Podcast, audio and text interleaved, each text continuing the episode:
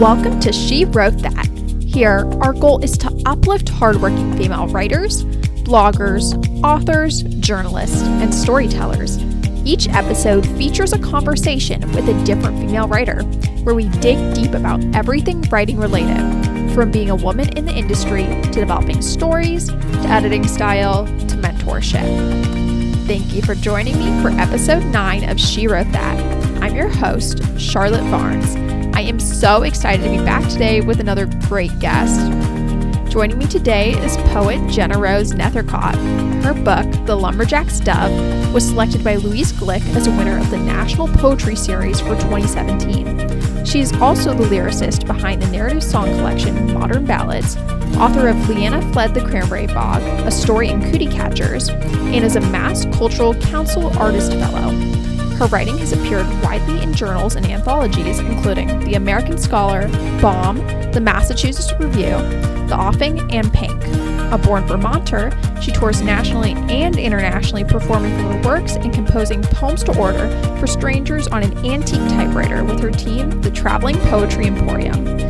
Her first novel and short story collection are forthcoming from Knopf Vintage. We discussed everything from her writing process to how she paid her way through Europe by writing poems to order to what inspired her poetry book that won the National Poetry Series, The Lumberjack's Dove. Stay tuned to hear our discussion.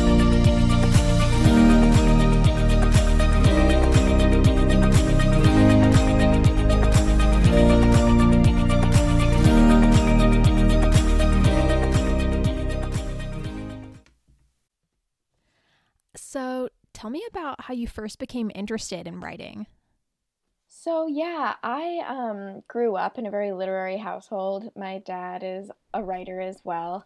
Uh, his name is Michael Nethercott, and he writes all sorts of things, uh, plays and poetry and novels and short stories. And so ever since I was really little, I would be read a bunch of pieces and always really encouraged to write and tell stories and told a lot of bedtime stories. So it was always just sort of a part of my environment ever since I was really small. That's so cool. It, it's so fun to grow up in a literary household. I mean, my dad used to be a journalist and he would read Hemingway to get my brother and I to sleep. I think it's a definitely a fun experience. totally, yeah. And we actually um, grew up in like a touring clown family as well. So, like, my oh, dad oh, wow. was a clown, and my brother and my father and I would go on the road every summer in this like traveling clown troupe that we had, like the family act. So it was definitely an artful upbringing. And I always think of that as normal. Like I kind of forget that most children aren't professional clown tots. Yet here we are. Do you think those experiences and growing up in that household, do you think you have any impactful experiences from your youth that still influence your writing today? I'm, I mean, I'm sure there are. I I can't think of any like specific memories where I'm like, oh yes, this is the one memory I return to again and again to write about. but I feel like uh, growing up traveling and touring like that has really influenced my writing. And I guess mm-hmm. when I mm-hmm. say influenced my writing, I mean influenced my personhood too, because I don't feel like I can distinguish between the two really. Like my writing mm-hmm. is an extension of just me as a person, and they're kind of two sides of the same coin. So, I mean, yeah, of course, like my upbringing and my childhood and my family all impacted who I became, which then impacted what I write about. Uh, yeah, it's it's hard to tease the threads apart from mm-hmm. a whole life and kind of pinpoint like, oh yes, this is what correlated to this. Yeah, but I definitely yeah, have definitely. a strong clown energy exuding from my person and my writing at all times. no, that makes sense. So, you went to Hampshire College and you majored in poetry, theater, and folklore, which sounds fascinating. What was that like? Yeah, so it was um so Hampshire College is an interesting institution in that it's sort of an experimental school where you build your own major and mm-hmm. it allows for a certain amount of like creative flexibility, which I used to create what in retrospect is perhaps the dumbest sounding concentration of all time but the my my technical degree which i titled myself at age 19 and thought sound very refined was um, explorations in storytelling through playwriting poetry and performance it's hmm. not the quippiest title but um but what was so incredible about it was that i was able to sort of focus on the uh, focus on the threads between different disciplines. It's an inherently multidisciplinary school, and I'm a big believer in the idea that everything on the planet is multidisciplinary. Like nothing exists within a vacuum. Um, and I mean, on a base level, as creatives, we have this sort of fallacy where we think that you're supposed to just like create something from nothing or approach the blank page and then just conjure up an invention out of the air and that's just so far from the truth. But if you're working on like an interdisciplinary practice, you're able to see how, yeah, how ethnology and anthropology and folklore then connects into sociology and the way that people behave, which then means that you can draw ties between how storytelling and how writing is a mirror for society and for our cultures and our behaviors. And it creates this richness to everything that you do because you're able to sort of see where it leads and see where it comes from. Uh, and theater as well was a part of mm-hmm. that. I've sort of stepped away from theater in my later years. I say my later years as if I'm reaching the sunset of my life. I will be turning 30 this year. and in my head, I'm like, well, that's it. I'm done. Um, but yeah, the the idea of how like performance as well as page work as well as just like the stories we tell as cultures are all interlaced. Uh, yeah, so I just it, it, allowed me to kind of get obsessed with all the things I wanted to get obsessed with. Uh, and then I did one year of my degree at the University of Edinburgh in Scotland, where I specifically focused on supernatural folklore and studied the essentially the sociological function of supernatural belief. So basically, the idea that like we tell stories so that we can just like keep ourselves together mentally and societally, which as a writer makes me feel good because I'm like, oh yeah, it's necessary to tell stories. It's a part of the fabric of our society. Mm-hmm. Uh, so yeah, I feel like I got a pretty well balanced education between those two institutions. Hampshire was a little more floofy in its approach mm-hmm. uh, and had more creative opportunity but less sort of traditional structure. And then edinburgh provided me with that kind of traditional structure and background um, with less of the creative side. So putting the two together it felt pretty complete. That's so interesting. It, yeah i definitely agree with you that everything connects obviously especially when it comes to writing but that's so cool because acknowledging that and then being able to acknowledge so many different facets of that whether it's regarding your characters regarding the structure regarding the stories you tell and your plot that that's just so interesting that you got to study that yeah it was it was a good time and oddly is applied now every day that i work which i that's think perfect. is rare for that kind of uh, academic pursuit I feel very lucky that I get to just keep asking those questions and keep digging into those same mythologies. Yeah, yeah, that's pretty cool. And so obviously you're a writer today, you're a poet. So walk me through what a typical day of writing is like for you. Oh, I'm so right now I'm deep in the middle of writing a novel. I'm like near the end mm-hmm. of it. It's my first novel and I don't know how to write a novel. I don't I don't know what is going on. So like the idea of a typical day of writing for me really doesn't exist. And mm-hmm. I think that there's a lot of discourse around the idea that like oh to be a writer you have to sit down every day and write. And I don't mm-hmm. agree with that necessarily. I think I mean, okay, so for me, I am a writer who works kind of in bursts. And I don't mean like I sit down and write a ton and then stand up bursts. I mean like long mm-hmm. stretch bursts. So for example, I will have an idea for a project and then I'll spend like four months obsessed with this project and doing nothing but working on this piece of writing. And I just like bury myself in this world. And then when I finish it, I emerge from it and I don't write a thing for like six months. and so I end up with this really interestingly divided year often And I think a lot of it comes from the fact that I'm really crap at dividing like my work life and my personal life. Like I have a really hard mm-hmm. time ma- maintaining a social life and like being there with friends and with the world outside mm-hmm. and simultaneously trying to think as a writer. And so I have to kind of waffle back and forth between the two of them. Um, mm-hmm. which means that when I'm out in the world, I'm not doing a ton of writing. And when I'm writing, I'm really bad at being a person. so right now I'm deep in the writing and I'm like, oh my God, why? Why am I doing this? I don't have any friends. I have no life. But I know that it won't feel like that once I'm done. Um, but so right now, my writing day basically consists of I'm trying to write 600 words four times a week. Um, so basically, I'm aiming for around 2,500 words a week, which for mm-hmm. fiction writers, I think is pretty slow, but I still very much write like a poet. So I obsess mm-hmm. over every single line and word. Um, for those of you listening who don't know me or my work, I. I my background is in poetry primarily. I had a book called The Lumberjack's Dove, which came out a couple years ago, which is a book of poetry. So I really lived in the poet world for a mm-hmm. while and I'm just starting to make my fiction debut currently. I just sold two books, uh, a short story collection that I'd already written, and a, this novel that I'm still working on. So, yeah, I'm kind of just making it up as I go along, to be perfectly honest. But yeah, I'm trying to get those words in every day, but most of that time is me just like staring at my laptop and scrolling through t- Twitter and just being like, why am I doing this to myself?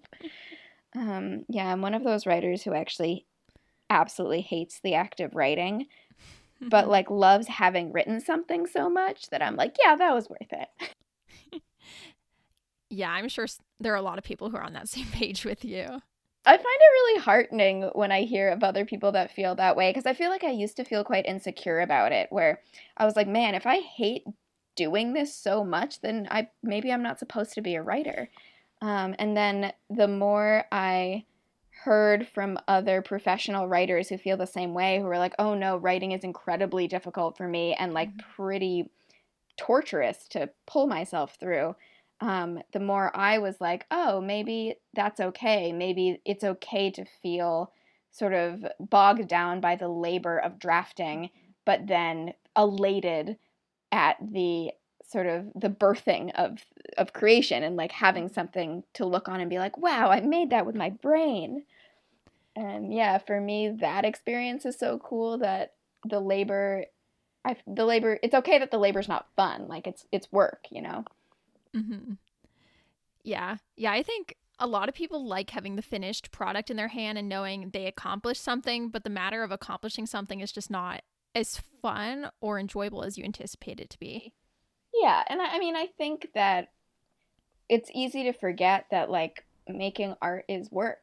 It's mm-hmm. it's a labor, and like many things worth doing are laborious, and that doesn't mean that you that they're not worth it or that you shouldn't be doing them just because something's difficult or yeah i don't i and i think there are all the also these moments of transcendence throughout it like i'll be mm-hmm. bogged down and kind of like tweezing word after word after word out of my brain and then one day I'll sit down and it'll be this like heightened experience where the words just pour out and everything's mm-hmm. perfect and I'm like damn that's what I like to see and of course we wish every day could be like that. But um yeah it's it's not necessarily that way.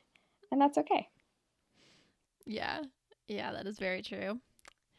And so you said when you're done with the work you'll sit down and you don't really write anything for a while, how do you know how to get out of that zone? Do you just get new ideas or how do you motivate yourself to write once you kind of hit that zone? The when I'm in the person zone, how do I know when to go yeah. back into the writing? That's a good mm-hmm. question. Um for the last couple years I've been really project oriented. I work really well with a deadline. So, mm-hmm. um so if there's someone expecting a piece of writing from me, I love being able to use that as an excuse to sit down and do it. Um, but it's also, I start to just feel really bad if I haven't written for a while. Uh, I first noticed this when I was in college. I, honestly, like the way I figured out I wanted to be a writer was uh, when I was probably like 18. I'd just started college and I started noticing that I would go these bouts of writing a bunch of poems and then I would stop. And after a while of taking a break, I would start to just feel incredibly despondent. And then I'd start writing and then it would go away and then I'd stop and it would come back. And it didn't t- take me that long before I was like, huh, maybe these things are connected. and uh, I really, at the time, I didn't want to be a professional writer. Um, I sort of had psyched myself out with this idea that the life of a writer is just too difficult, too inconsistent, um, too unpredictable, and so I would do something far more like reasonable than that. Mm-hmm. Um, but then I kind of realized that I was only happy when I was writing, and if I went too long without writing, I just didn't feel connected to myself in the way I wanted to. And at that point, I was like, okay, obviously this is what I'm supposed to be doing. Mm-hmm. Um, and that is still sort of how I tell when it's time to go back under is if I start to feel off, chances are it's because I am neglecting my my craft and I need to keep doing it. It's yeah, it's sort of just how half of my brain eats, I guess, mm-hmm. is by writing. And so it starts starving if I neglect it for too long. And then other times it's just like I think of an idea and get really excited about it and just want to work on it. Mm-hmm. Um, yeah, but I'm really I'm I kind of can't even remember what life when I'm not writing is like when I'm writing. Like right now I'm so deep in it that I'm like what is society? What is life without a deadline? Um, and I think of it as this like grass is always greener thing where I'm like, ooh, maybe in a month I'll be able to wake up without feeling guilty. Imagine. so we'll see. I'll let you know when I get there. yeah, hopefully hopefully you can get there soon. It's on track. I'm uh, I'm about 80,000 words into the novel right now. Wow. Which is crazy. Yeah, like I've I've never there's so many damn words in a novel. I don't know if you knew this. Yeah. but there's a bunch of words in there. Uh, my last book, The Lumberjack's Dove, as a poetry collection, that was only 7,000 words. Oh, wow. and so, in contrast to that, I'm like, Jesus Christ, there's so many words. And it's it's an interesting process working on such a long form piece because I'm used to being able to sit down and read what I've written so far from start to finish in a sitting in order to like remind myself of the tone and the arc and all that. Um, and I'm finding that with this novel, it's impossible to do that. I can't read up until the point I've written at in one sitting. And so it feels a little bit like I'm playing a game of telephone where I'm just like basing the tone of the current chapter on the tone of the one before that and the tone of that chapter and the one before that and just like hoping that they add up. So, but I, I'm confident it's going to turn out cool. I'm sure but it's definitely like a wild learning experience. Yeah. Yeah, I'm sure. What prompted you to take that leap from poetry to prose? I have always really, really loved short stories. Specifically, I've felt that short stories are sort of the perfect literary form. All of my like absolute favorite writers, the ones who've influenced me the most, uh, are short story writers. Uh, specifically, like Kelly Link, Karen Russell, Helen Oyeyemi, uh, Aimee Bender, Angela Carter, all of these writers who are fantasist, fabulist, uh, like modern fairy tale writers, essentially. And I'm also really fascinated by the fairy tale and the folk tale, which are sort of short stories of the oral tradition. And so I, I really wanted to write in the tradition that I was reading, I was finding that I was writing all this poetry while I was mostly reading uh, short stories. And so I was like, okay, well, I'd really love to write some short stories. I like, I had this dream of of placing myself within the same literary tradition of my heroes and like mm-hmm. kind of entering that world and paying homage to that. And so I started writing these short stories. And then honestly with the novel, it was like on a base like dumb writing biz level, novels sell more easily than short stories and more easily than poetry. And so my agent was like, You should write a novel. And I was like, if you're going to sell a novel, I'll write a novel. Okay. and so I did. Or, well, I will. I will. yes, I confidently say I will. Yeah, it's almost done. Um, I'm in like the final eighth of the book. So. That's really close. Yeah. And I'm obviously assuming you can't talk about what's in the book yet, but what do you think has been the most exciting part of this process? Um, well, I can give some little teasers about it, but um, the most exciting part, um, the most exciting part, I think, has been realizing that I'm capable of doing it. I feel like mm-hmm. anytime you embark on a a new skill or a new project, there's always this part of your head that's like, well, we'll see how this works out. um, and it's, yeah, it's been really heartening to be like, oh, I can actually do this. Um, but from a sort of plot perspective and a context perspective, so the the novel itself, I can say, is uh, it's about these two siblings who inherit a house on chicken legs. Uh, I don't know if you're familiar with Baba Yaga. Do you know this folk tale? No. So Baba Yaga is a Russian folk figure. And she lives mm-hmm. in a house on chicken legs. She's this sort of crone witch uh, woman who, yeah, lives in this house on chicken legs that runs through the forest. And so I've kind of plucked from this folklore tradition and mm-hmm. put it into my own context, which is, yeah, these two siblings inherit this house and they convert it into a puppetry theater and start touring America. And meanwhile, they're being pursued by this dark force and it's inspired by in addition to the Baba Yaga stories, um, my own personal ancestral history on my mother's side, which is uh, Russian Jewish, and we, my family left Russia three generations ago to escape pogroms, uh, mm-hmm. where the pogroms were destroying the small villages. Uh, the imperial army and the Cossacks were just torching all the Jewish villages. And so mm-hmm. it's using this sort of history of trauma uh, interwoven with this modern adventure story to kind of rework the Baba Yaga folk tale into that context. So that's kind of the premise of it. But so one of the really exciting things about that is uh, being able to use the writing process to learn more about my own family's history and to mm-hmm. connect more with that side of my ancestry because I've never really delved into that quite as in quite as scholarly and like deliberately a way as I have been now as research for this book. And so I mm-hmm. feel like it's this interesting parallel experience where while I'm learning information for the book, I'm also learning information about myself and my history that I didn't previously know.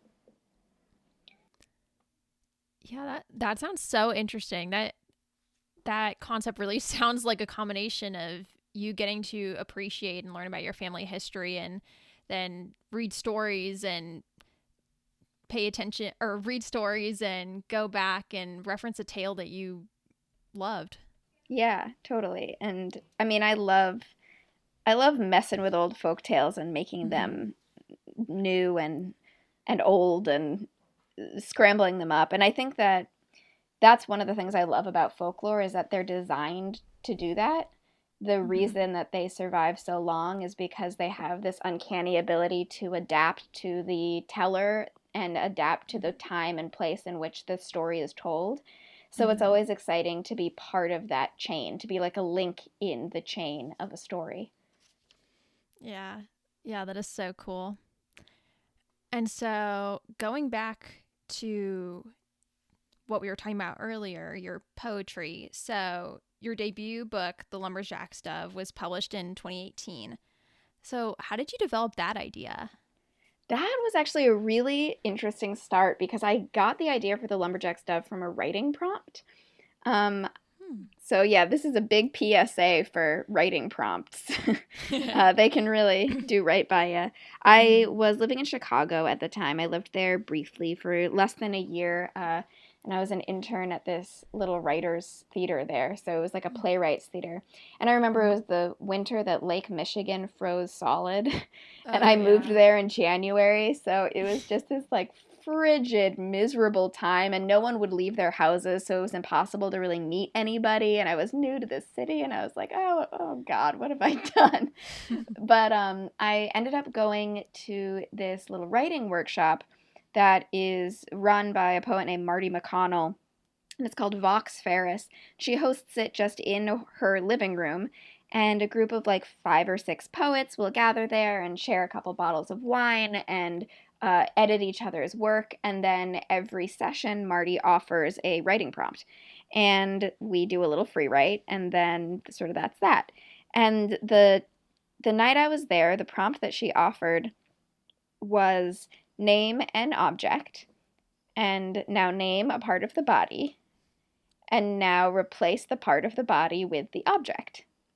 It's a good prompt. You should write it down, like if you're listening and you need something to jog your imagination. Yeah, part of the body, object. Now replace the part of the body with the object. Um, I happen to write down hand and dove. And if you've read The Lumberjack's Dove, uh, the book is about a woodsman who accidentally severs his hand with an axe and the hand turns into a dove.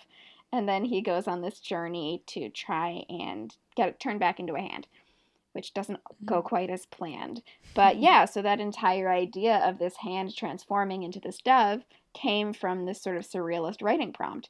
And that night I went home and I kind of liked the little passage I jotted down based on this mm-hmm. idea and I decided I wanted to keep keep working on it. And so I had this concept of writing it in these little cubes which the book is is told in these like small little compact cubes mm-hmm. that coalesce into one story.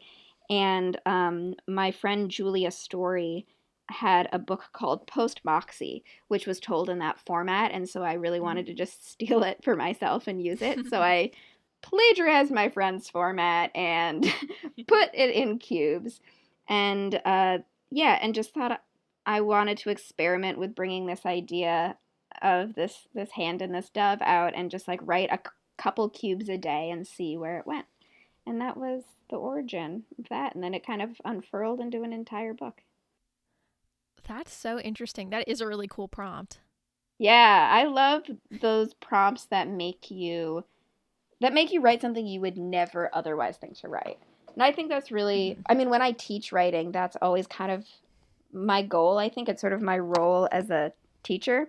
Is how do you get your students to step outside of the same like loop that they've been running in and mm-hmm. draw something up that they never otherwise would have thought of? And i definitely never would have found those particular connections without that prompt so. Yeah that that sounds very fruitful. So you obviously liked the idea and you went home and started writing that. How long did that writing process take you? So that was one that I kind of picked up and put down and picked up again over the course of about a year, year and a mm-hmm. half. Um, if I were to condense the amount of actual time I spent writing it, I probably wrote the whole book in three to four months. Um, but that was over the course of about a year and a half where I worked on it a little bit in Chicago. I got maybe 20 pages of it done um, or like 20 cubes of it done. Mm-hmm. And then uh, I put it down and kind of forgot about it. And then almost a year later, I ended up moving to Paris for a little while, and I was living at the Shakespeare and Company bookstore in Paris, which is this mm-hmm. English language literary hub right next to Notre Dame. And they let writers just come and sleep for free on the floor. Um, That's so cool. yes, it was a very like absurd bohemian experience, which was just like me and a few other writers in their early 20s because I was about mm-hmm. 22 at the time, 23. Mm-hmm. And uh, we would just like drink wine and eat cheap pasta every night by the Seine and and like recite our poetry to each other. It was very oh, silly. yeah. And so yeah, while I was there every day, I would write. I think my goal was write like four cubes a day. Mm-hmm. Uh, every day I was there, and I spent about two and a half months living at the shop doing that. And then got back to Vermont, which is where I'm from, and moved into my friend Kirk's house, which is this big, beautiful farmhouse out in the middle of the woods. And he's a puppeteer. And so it was this very whimsical puppet house. And uh, yeah, and I completed the writing of the book then.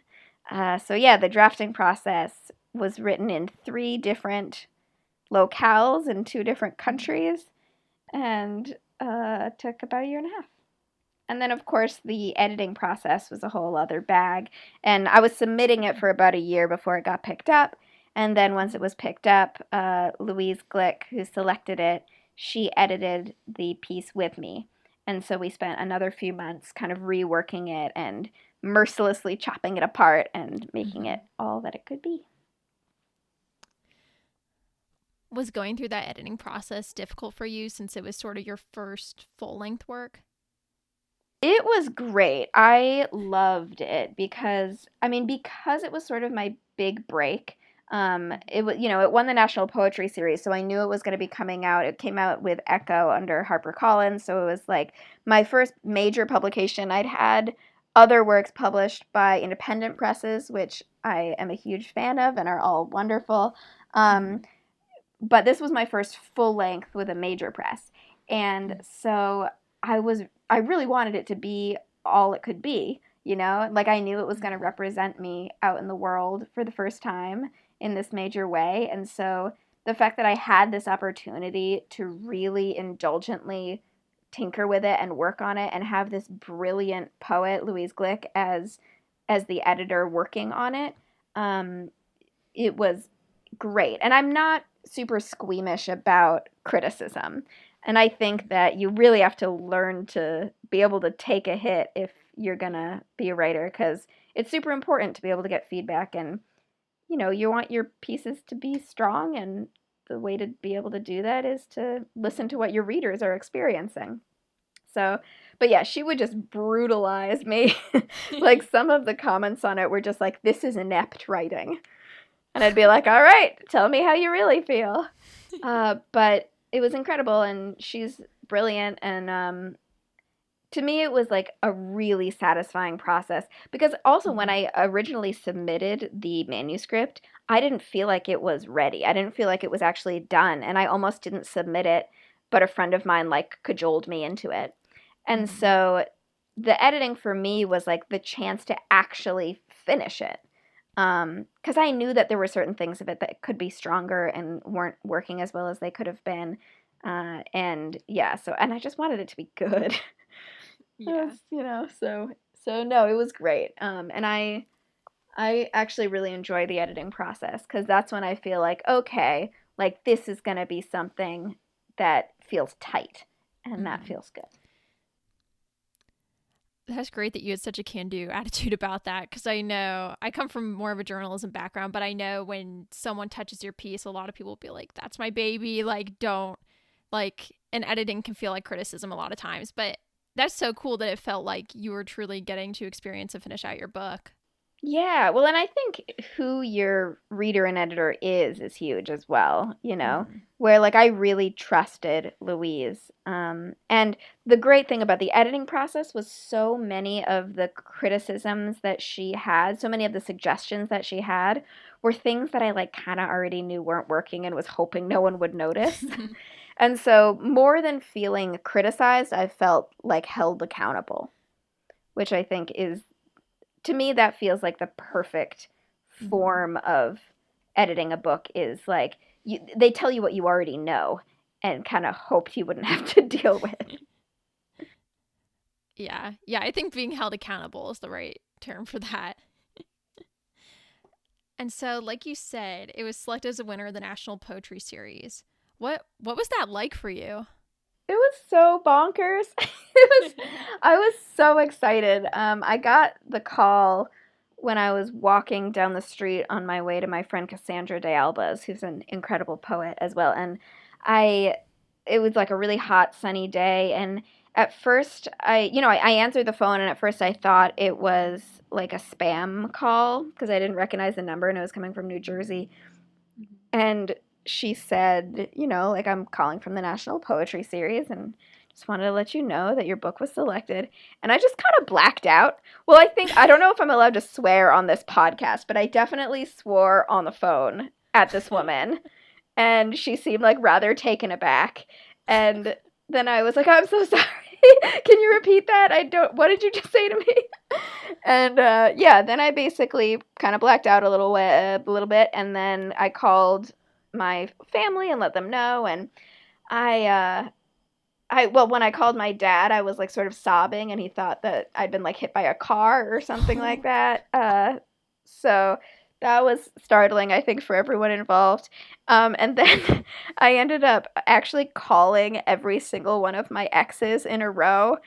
I don't know what came. I, I was delirious, and I mean, it was like this had been my dream for my entire life, and mm-hmm. I it was something that I didn't necessarily think was going to happen for me or something that was actually achievable.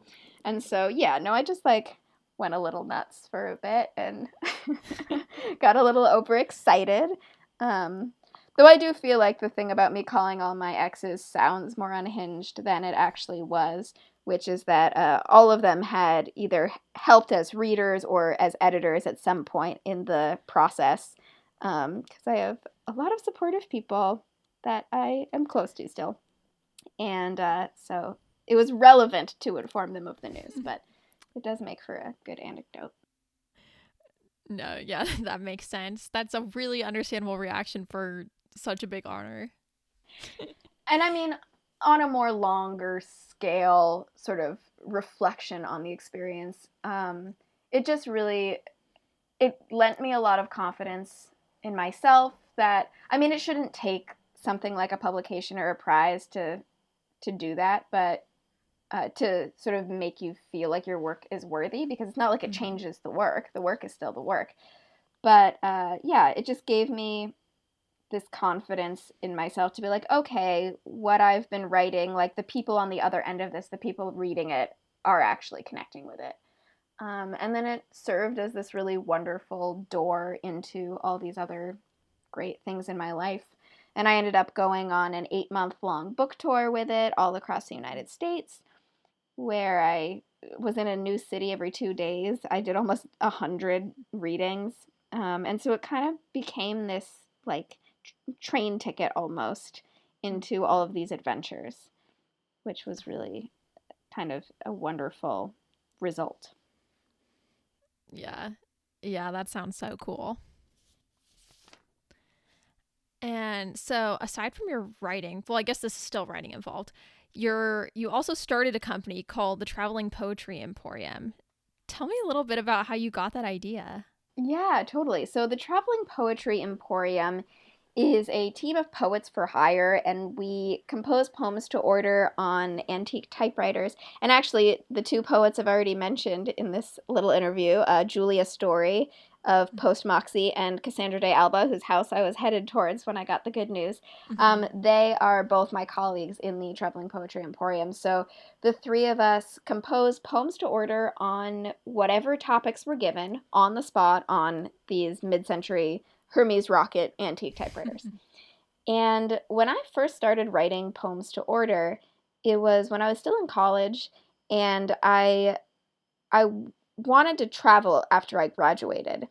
And so, and I wanted to travel in a way that allowed me to upkeep my writing practice while also uh, letting me make a little food and beer money on the way and like have a way to engage with the communities I was in. And I knew I was planning to like fly over to Europe after I finished school and just do some backpacking around.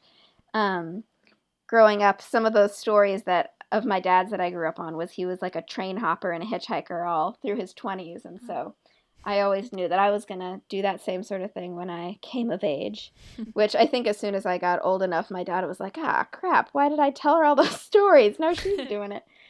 But um, yeah, so I wanted to travel, I wanted to make money. So I started writing poems to order on the street while traveling once I got over mm-hmm. there um, to to pay my way across. And it ended up being like a really wonderful way of engaging with these cities where I didn't know anybody. I would like roll mm-hmm. into town. I had a typewriter, a collapsible table, a little tablecloth, and a sign in my backpack. And I would just drag them out of my pack, unfurl my wares, pop them up, and then people could walk up to my table, offer any topic they wanted, and I'd compose a poem for them on the spot within five minutes, hand it to them to keep, and they would donate whatever they felt like it merited in exchange. Um, and I was able to pay my way across Europe that way. And wow. it kind of worked so well that when I got back to the States, I quit all my other jobs and I just started busking uh, poems. So I was really a street mm-hmm. poet for years, writing poems to order out on various streets in whatever cities I lived in. Mm-hmm. And then, yeah, over the years, I sort of, I kind of got sick of the inconsistency of busking. Um, though I do still, I have so much respect for buskers, and I, I still do busk from time to time because mm-hmm. there's like a real spark in it. I think you're you're really a part of the environment that you're in, in this really tangible way and accessible art is so important as well. Um, yeah. But I also got kind of sick of being by myself all the time doing it. And I wanted a crew that could sort of uh, get what I was going through and doing, and we could do it as sort of a camaraderie type activity. And so, yeah, I contacted Julie and I contacted Cass, both of whom whose work I really loved and trained them to do what I was doing. And then we formed this company where now we go to museums and universities and sometimes corporate events and all sorts of like strange places and uh, uh, I, events and hmm. uh, audiences. And we do the same thing I was doing out on the street, but in a fancy place. and wow. yeah and it's fun because now we get to travel with it and mm-hmm. we get to write poems on every imaginable topic and we get to do it with our friends wow that that is so cool especially that you you i can't believe you paid your way through europe doing that that's amazing yeah it was great and i mean i i think i had some money saved up ahead of time so it wasn't i think i bought like a Eurail pass ahead. So the one thing mm-hmm. that I paid was this train pass, and then like, but all of my food and everything else was uh was the busking money. And yeah, it was a really great way to spend my 20s. I'm sure, yeah. When you first started, was it difficult trying to come up with stuff to write about right on the spot? It was an interesting learning process because I don't remember the subjects being difficult because it you know they're essentially a writing prompt if someone's like hey please write me a poem about chrysanthemums then you just mm-hmm. start writing a poem about chrysanthemums and like you've got the root already it's sort of like the diving board that lets you into the poem but mm-hmm. uh, my pacing improved dramatically uh, where i really had to learn to just type and like not you know you can't question what you're writing because mm-hmm. you can't really delete and you can't stop and think or else the clock doesn't stop with you, you know? Yeah. And so when I was first doing it, for one, I was writing them twice as long. I currently write them on a quarter of an eight and a half by 11 sheet of paper. So it's like the size of a postcard. Mm-hmm. Um, and they're, the, the poems tend to be about 15 lines long. So they're, they're full length poems. But at the time I was writing them on a, on twice that amount of space. So for one, the poems were twice as long. They were like 30 lines long. Oh wow. And it was taking me like 20 minutes to write each one. Um and so people were getting antsy for their poems. and so yeah, it definitely took me a little while to like really get it down. But what was so interesting is that like when I got to the point that I was writing poems to order every day, it really did feel like a muscle that I had strengthened where I could totally just sit down and like churn out 30 poems in a row and like be fine. Where when I first started doing it, I would write like five or six and would, they'd take me a long time and I'd be incredibly fatigued and like very emotionally drained. Um, mm. But yeah, the more I did it, the more sort of stamina I had for it as well. Uh, yeah, it was interesting to kind of watch that very odd, very specific muscle develop. Uh, and it also, oddly enough, it didn't translate at all into my own writing. Like, I, I think of them as completely different things. And so, yeah, even though I can sit down and write a poem to order for someone else in five, ten minutes, I can't do that with my own. You know, when I write a poem for myself, it takes an hour or two hours more. Mm-hmm. Um, so they're very different parts of the brain somehow. Wow, that that's so interesting.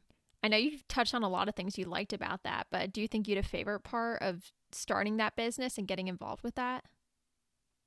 Um, I think like like the same way I feel that the National Poetry Series was so valuable because it was like this ticket that led me out into the world. I think Poems to Order uh, was a similar thing for me where it allowed me to connect with so many people I otherwise wouldn't have had the chance to connect to. And mm-hmm. what's so interesting about Poems to Order to me is like I've kind of gone back and forth over the past decade uh, about Poems to Order as a concept in general because there were times when I felt really icky about it in certain ways where I was like, you can't write a good poem in, in five minutes, you know? Like the quality of these poems are so they wouldn't necessarily stand on their own two feet outside of the context in which they're generated, um, mm-hmm. where it's almost a performance more than it is a piece of writing. Mm-hmm. And that I felt kind of weird about that for a while, but then I came to sort of realize that Poems to Order for me was less about the poem and more about the connection with the person who came asking for that poem. So when someone sits down at my little poetry booth and they ask for a poem about something, they're often revealing something about themselves that they otherwise wouldn't reveal or that they might not be discussing with other people. And that person may not have had a moment where they felt seen or felt listened to uh, in who knows how long. And mm-hmm. so it was this opportunity for someone to sit down, tell me something that they cared about, and me to say, Yeah, I hear you, I see you, and here is a poem where that is reflected back to you. Um, so it really just, yeah, it was a moment of human connection where I could help people feel seen, and kind of that was the gift more than the poem itself in a way. So to me, that ended up being what was the most exciting thing about it, and the most kind of meaningful, lasting thing was was it was a vehicle for human connection. Yeah, that makes sense. That's that's such an interesting way of putting it. That's really cool. And so, I have a few questions that I ask everyone who comes on the show. So, the first one is if you could go back in time to when you first began writing, what advice would you give yourself? Oh man. Well, I first began writing when I was like three. okay, maybe maybe. so maybe I'll jump forward. Yeah, exactly. Um, what advice would I give myself? Jeez. Um, it's interesting because I feel really happy with where I've ended up at this point in my writing life. So like I kind of want young me to kind to just keep doing what I was doing, but I hmm I might just like give myself a little pat on the shoulder and just be like, "Yep, you're doing a good job. Keep doing what you're doing." Um, but I also might recommend. I feel like there's certain things in my current life as a writer that I feel like are missing that maybe I would recommend to my younger self to get a head start on, um, so that I'd have them by now. Which is, I I might tell myself to try to find a group of other writers to have like a regular writing workshop with. Mm-hmm. Um, because I feel like outside of a academic context, you don't often have people who are regularly checking in with each other's work and chatting about it. And I know so many people now who have these amazing writing groups where they share their work and they can all be excited about each other's stuff. And I think mm-hmm. if I'd had that when I was younger, I would have felt much less isolated. Um, for me, writing as a pursuit is a very solitary one, or it has been a very solitary one, and sort of a lonesome thing, which kind of as I was talking about mm-hmm. earlier, the I can either be a writer or a person at any given time. Um, and yeah, I might recommend to my younger self like to try to bridge that gap a little bit better, which is still something I'm working on. Yeah. Yeah. Writing with company is definitely enjoyable. And obviously, that was very fruitful for you. Yeah, totally. So. And so, yeah, to find more opportunities to connect with people over writing and mm-hmm. that you don't have to just be a writer or a person, but maybe yeah. both.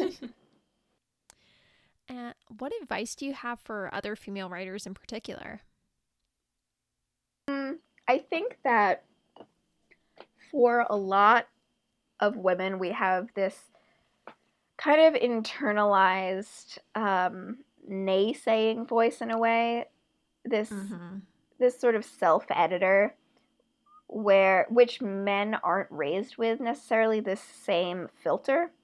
So, for example, I feel like women are often raised with this idea not even that they were directly told it, but it just seeps into us through the patriarchal culture we live in.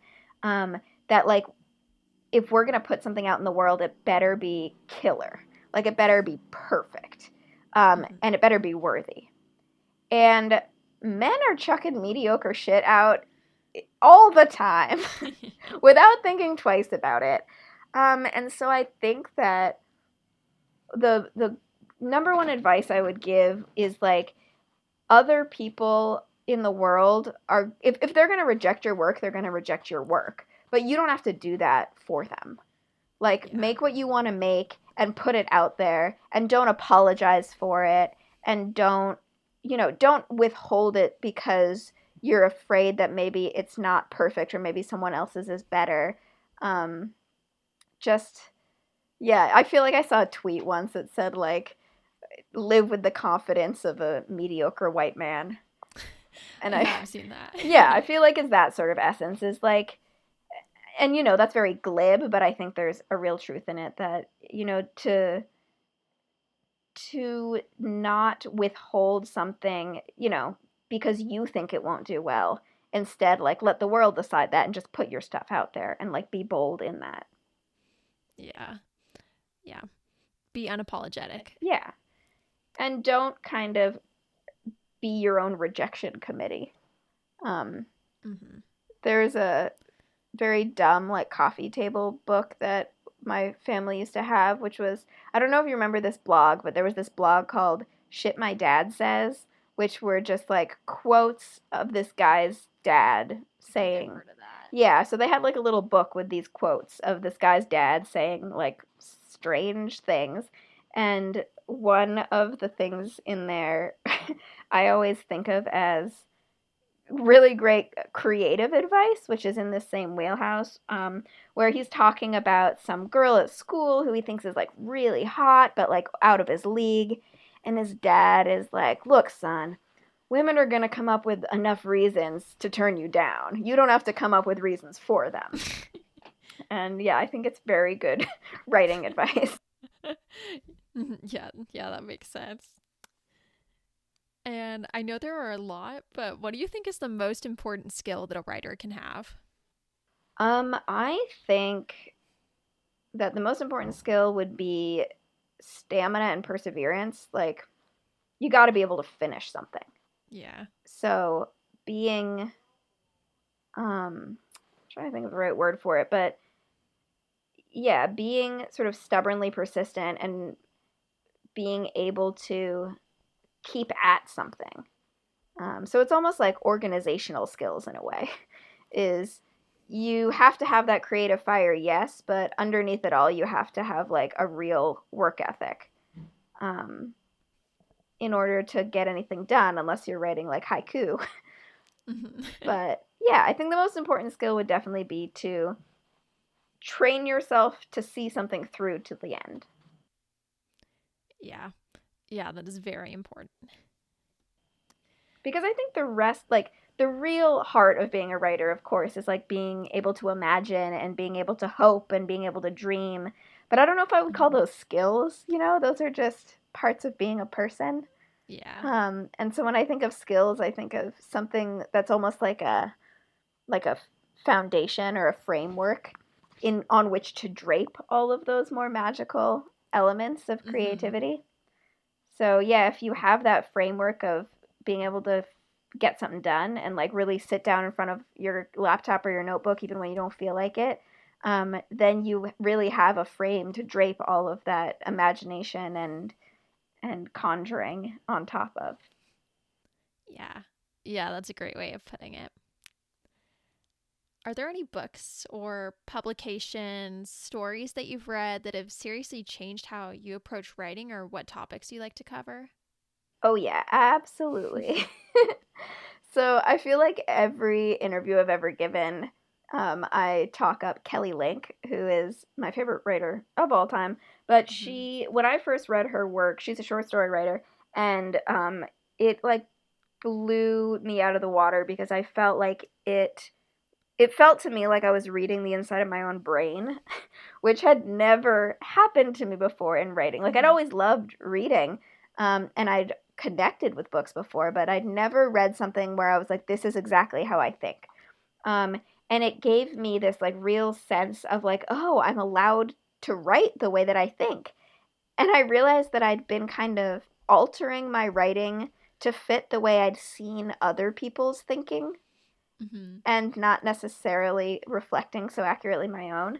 Um, and so, yeah, Kelly Link, that was a uh, Stranger Things Happen was the name of the book. Um, also, her book Magic for Beginners, I read shortly after and had a similar effect where they just, they were very affirming for me. Um, and then there were, I'm trying to think of like poets and uh, so, um, when I wrote Lumberjack's Dove, I had just read the autobiography of Red by Anne Carson, which is a, almost a novel in verse and a retold myth. And so that got me thinking a lot about uh, sort of blended genres and forms and what is a poem and what is a folktale and what is a novel um, and how can those be scrambled up. Um, also, I always say that like the one piece of media that has influenced me more than anything else in the entire world is Buffy the Vampire Slayer, which, in my humble opinion, is the greatest story ever told. And I would say, like, yeah, 90% of who I am as a person is informed by my deep, lifelong love of Buffy. That is a wide variety of pieces, but I, th- I think that's good and keeps you make sure you have diverse skills as a writer. Yeah, and honestly, they're not as different from each other as one might think. Mm-hmm. like they all involve um, the magical and the supernatural and the folkloric to serve as a metaphor for actual concrete human experience and emotion, which is sort of my main mission as well as a writer. So, yeah, yeah, that does make sense. Do you have a favorite story or poem that you've written? Ooh, that's a good question. hmm. I mean, I think my favorite is always whatever I've written last, you know? Yeah. Um, but there are a couple short stories in the collection that I have coming out, the short story collection, uh, 50 Beasts to Break Your Heart, that I sold alongside the novel, that I think I, I'm really excited about because they're very weird and very spooky and very sad. And those are the three emotions that I like the most.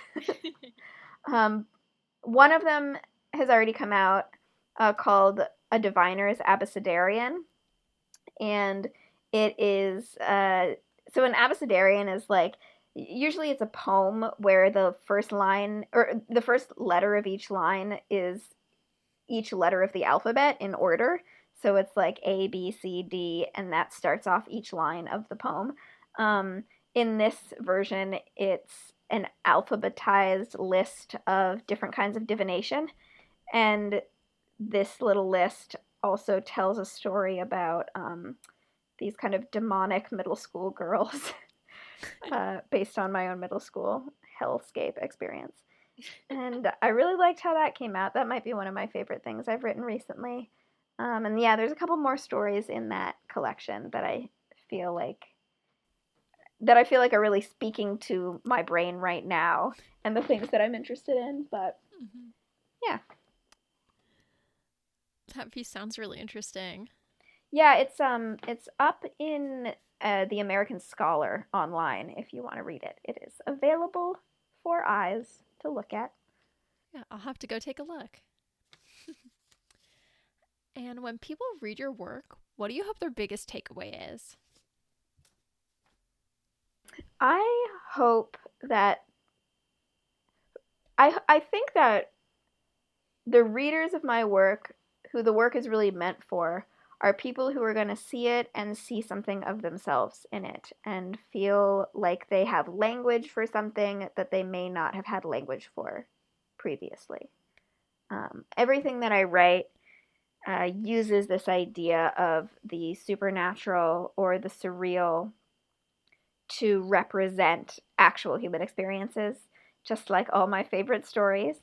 Mm-hmm. And so for me, when I read a, a surrealist or a fantasist story, what I get so excited about is that I am like, oh man, this this emotion that I've been feeling is represented so clearly in this sort of fantastical description. So the example I like to give is with magical realism, you know, if you have a broken heart in real life, you feel bad and the world around you is pretty much unchanged and it doesn't tangibly or logically alter the fabric of reality. But in magical realism, you have a broken heart and suddenly your entire body shatters into glass. And to me, that feels so much more real than the logic of our reality um, because it represents what it actually feels like to be a person. And so, yeah, when people read my work, I hope that they have that experience of of feeling like they've received this image that concretely represents the way that they feel in the world in a way that makes them feel seen and in also in a way that helps them to process and interpret their own experiences. That's so cool. Yeah, I definitely agree with you. I think fiction and writing are a great great way to interpret your own experiences and examine your own life. I mean, I think that's what it's all about, right? Is it's communication and it's a way to mm-hmm. help us all feel less alone and provide solidarity and it's all about connecting. Yeah. Yeah, definitely. And so that's all I have. But thank you so much for speaking with me. I really appreciate you taking your time to talk with me. Yeah, thank you so much for having me on. This was fun. Once again, a huge thank you to Jenna Rose for joining me on the show. To learn more about her and her work, you can go to her website, jennarose.mystrikingly.com. Learn more about this podcast, you can find us at She Wrote That Pod on Twitter and at She Wrote That Podcast on Instagram and Facebook. Make sure to subscribe, follow, and give us a review wherever you get your podcast. Thanks for listening. We'll see you next week.